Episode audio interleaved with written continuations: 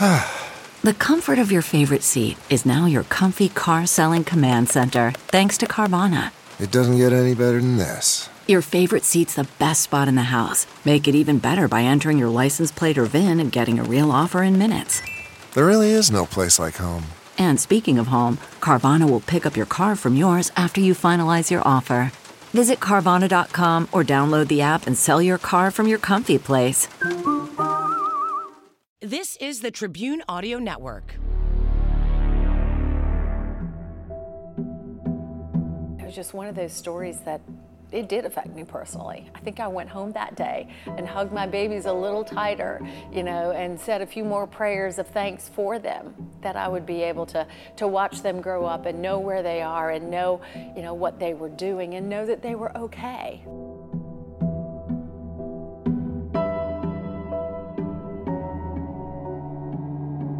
Oh, absolutely shocking, absolutely shocking.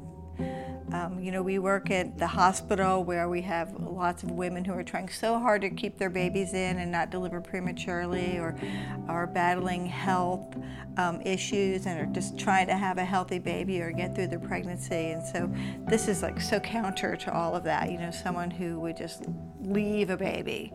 Um, it just kind of went against the grain of what is right. I was working at my desk when I got a phone call. It was Terry Sims. She had a story idea for me. Terry and I had worked together on a previous segment that went well, and she was hoping I would be interested in this feature piece. But as we talked, I was struggling to see where the story was. I needed a nugget, an angle that would make this idea different from similar pitches. I kept pushing for more information, thinking she would share a detail that would be the hook I was looking for. Then, Terry did say something that drew me in. You kept asking me questions about the story, and you were intrigued in it, and then you started doing research, and you called me because you finally found some articles, and then you found the news coverage that was done back then. I had no idea, just how big this was. I think anytime you're looking at a child that's innocent, helpless, and in need of care and attention, I think it is a shock. For a while, I wasn't really proud of where I came from. And it took me a while to really accept it. But when I did, there's nothing can really take that away from me. From the Tribune Audio Network, I'm Fox eight's Natalie Wilson, and this is What Happened to Baby Doe. My news director read the script for the segment that came from Terry's news tip. He came rushing out of his office asking me if I had pulled the tape. It didn't take him long to make the connection. My photographer couldn't find it, so my news director told me to ask Kay. When you want to find what's nearly impossible to find in our newsroom, you ask Kay. Hey, Kay, can I have your help with something, please? Sure, yes. Sure enough, she'd found it. She handed me a clunky gray tape case that had probably been sitting untouched for years. We opened it, popped the beta tape into the machine, and with the push of a few buttons, we were back in time. It was November twelfth, nineteen ninety-nine. We're hopeful that uh, uh, this getting out uh, on the news will, will spur someone to give us a call. Fox eight, Lisa Leno. Assignment editor Lisa Leno is in charge of coordinating what stories reporters and photographers cover. She was working that day. Hold of the uh, caller. I don't believe I was here when it came across the scanner. I think maybe we knew that there was some law enforcement activity going on at that location, but we hadn't quite pinpointed exactly what it was, and we were sending a crew to check that out. A nine one one call came from eighteen oh eight McKnight Mill Road. Sergeant Dale Nix was a telecommunicator with the Greensboro Police Department then. He tried to be the calming voice on the other end of the line. It's kind of one of those calls that sticks with you, uh, no matter how many years go through.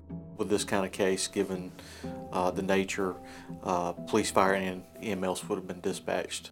You would write down from eight o'clock the morning you went on duty, like this was eleven eleven ninety-nine, to eight o'clock, eleven twelve ninety-nine.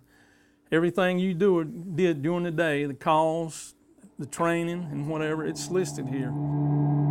There it was in red writing at the bottom of the right page under six twenty-six a m The fire crew received information about an apartment complex stairwell, the one that was just a few steps away from Tony McNair's door.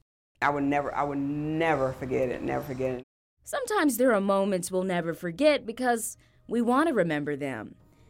And sometimes there are moments we'll never forget because, as someone once told me, some things you just can't unsee.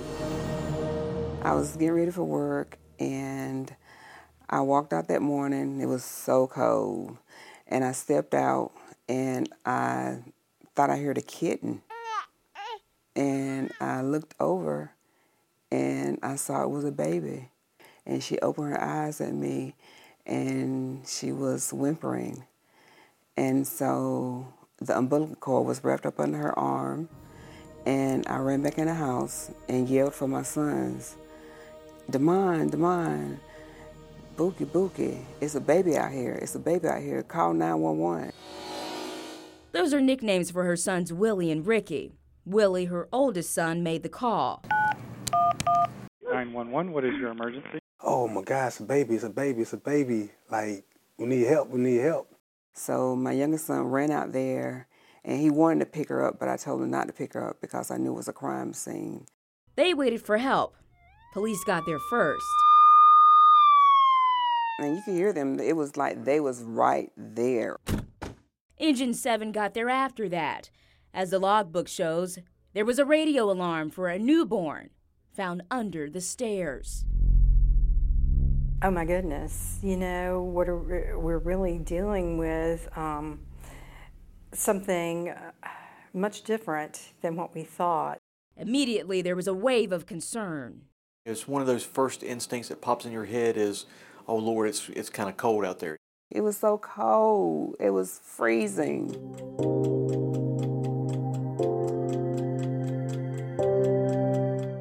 Newsrooms were starting to send crews to the scene. You know it's going to be an emotional story when you send somebody to something like that. These were the words that echoed inside thousands of homes. Under a simple stairwell, police say, in the night cold, a newborn baby lay. The baby's umbilical cord was still attached this morning when it was found. I'm Cindy Farmer. I'm Brad Jones. Now, Willie. Fox eight morning anchors Brad Jones and Cindy Farmer remember this story well, out of all they've seen in more than thirty years of broadcasting. I think some stories are kind of here and then they're gone, but some stories stick around because of the people involved. And when you talk about a newborn child, everybody identified there. Every parent kind of saw this and thought, you know, what a what a, what a sad story. What, what's going to happen to this child? So many questions. Who is it? How did she get left there? How did she survive? You've seen murders. You've seen, you know, lives lost. Um, But to abandon a child, and being a new mom at that time, it just really hit me hard. That's not just the sound of that first sip of Morning Joe. It's the sound of someone shopping for a car on Carvana from the comfort of home. That's a good blend. It's time to take it easy, like answering some easy questions to get pre-qualified for a car in minutes. Talk about starting the morning right. Just like customizing your terms so your car fits your budget. Mm, mm, mm. Visit Carvana dot com or download the app to experience car shopping the way it should be. Convenient, comfortable. Ah. Cindy's children were two and one at the time. This story also hit her because something else came to mind. I remember thinking that, you know, this was actually the second case where a child was found abandoned since I had given birth to, to my daughters. The first one, um, the baby was abandoned in a uh, dumpster. And that meant pulling another tape from the archive room. This time, one of our editors, Angie, found it. There was a wide shot of what looked like a dark green dumpster with crime scene tape around it. The other clips were of people carrying a tiny white casket and of the gravesite where the baby was laid to rest. There was a close-up of her headstone. It read, Baby Jane Doe, found deceased January thirtieth, nineteen ninety-seven.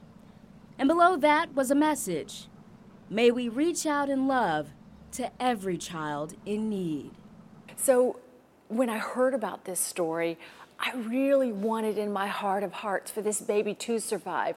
The baby found under the stairs would be taken to the hospital, where now people would have to pray and hope that her story wouldn't end as abruptly as the one before her.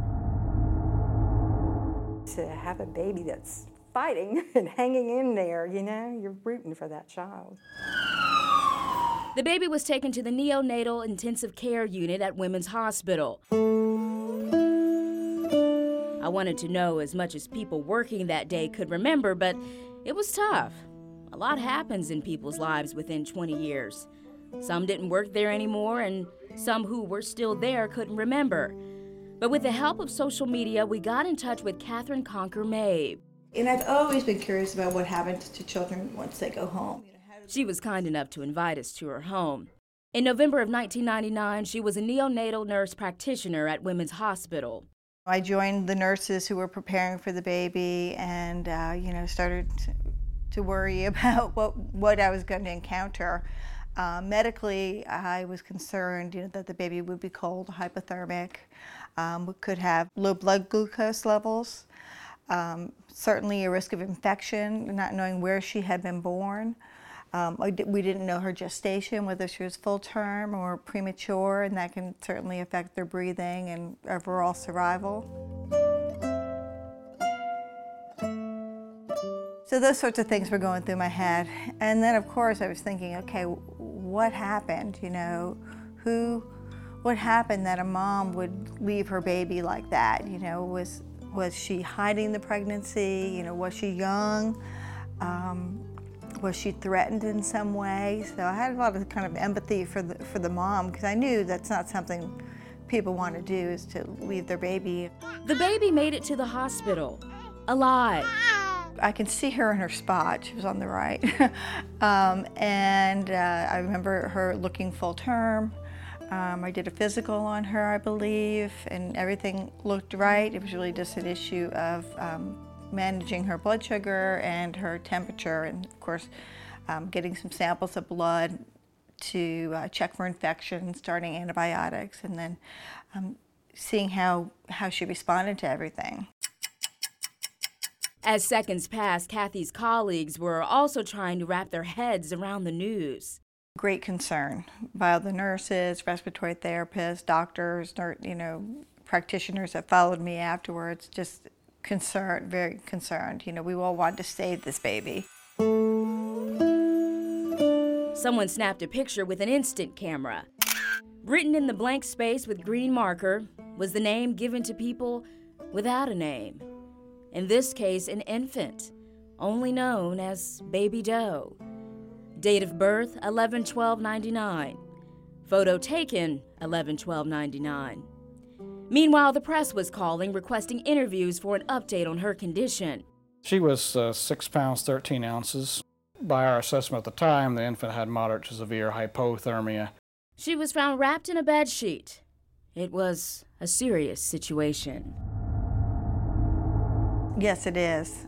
It definitely. It slows down the um, metabolic rate. Um, the babies can stop breathing, can slow down the heart rate. Uh, we've had other cold babies come in, and you know, you'll listen to them and the heart rate is just really low. Out of that great concern also came the feeling that everybody was working toward a common goal, and not just medically. She didn't have anybody, and so she was going to have us. For starters, she wasn't going to be Baby Doe anymore. She'd been found in an area not far from Carolina Circle Mall. So somebody said, well, let's call her Caroline. And they made a little name tag with Caroline on it. And Rebecca Miles, a volunteer cuddler, or N I C U nanny as it's now called, was determined that Caroline would feel a warm embrace. I knew she was alone. And that's who I'm there to hold, the babies who need holding. And any baby that doesn't have family, well, that's who the cuddlers are going after. In the more than twenty years she's been welcoming babies into her arms, she still has fond memories of this one. She made eye contact. She was a baby who looked at you and made eye contact, and you could tell she was she was so smart, and she was figuring things out. And she just had so much personality right there. As Caroline was getting the attention she desperately needed, she was doing well and appeared to be a healthy baby. Hi, Detective Hines. Hi, I'm Natalie Wilson. Oh, nice to meet nice you. Nice to meet you. One woman would see that firsthand. I remember thinking she was a beautiful little girl. Even though no family had come to claim her, Caroline did have at least one visitor while she was in the hospital. Detective Ruth Woodard, now Detective Ruth Hines, with the Greensboro Police Department. I would go there and check on her and make sure she was okay. And, I mean, she did good. She did really well. But as I could see from this baby's medical record, so much of her story was still a mystery. Under time of birth, unknown. Under the heading characteristics of biological parent, there appears to be an X next to where it says birth mother. There's nothing written next to where it says birth father. I could pull it for you if you like, if you want it. Detective Hines was working hard to fill in those blanks. Well, as an, um, an investigator, you, you try to think of all the possibilities of what could have happened. Um, obviously, um, I was suspicious of the fact that the baby was left um, at this particular household. Strangers who saved a life, at the center of suspicion, on the next episode of What Happened to Baby Doe. If you or someone you know is pregnant and afraid, know that there are so many safe options available to give your child a healthy life. Abandonment is not the answer. People are willing to help. Visit National Safe Haven Alliance dot org or call the hotline at one eight eight eight, five one zero, BABY. Again, that's one eight eight eight, five one zero, BABY. You can also text Safe Haven, one word, to three one three, one three one. If you like the podcast, make sure to tell a friend and give us a five-star review. It really helps get the word out. You can also find stories on my fox eight dot com, where we have video that goes along with this series, What Happened to Baby Doe. What Happened to Baby Doe was written and produced by me, Natalie Wilson. Edited and co-produced by Matt Jensen. Vinnie Bocconfuso helped too with our interviews. Our executive producer is Derek Stetzler. This has been a production of the Tribune Audio Network.